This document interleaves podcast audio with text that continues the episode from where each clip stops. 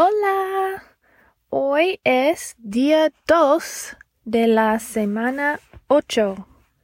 Hi, today is day two of week eight. Vamos a aprender las palabras arachnids, insects, invertebrate animals, arthropod, scorpions, mites. You can tell this is a week for non-fiction lovers, huh? Okay. Vamos a practicar. Let's practice. Arácnidos. Insectos. Animales invertebrados. Artrópodo. Escorpiones,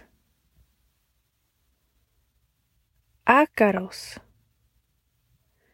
I should mention that today's words and the following days are all words that are in a few videos that are on YouTube that are in Spanish, all about spiders, made for kids, and they would be really fun to watch.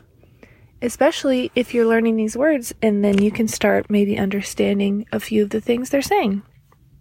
So practice saying these words and remembering what they mean, and then watch the videos as well. Adios.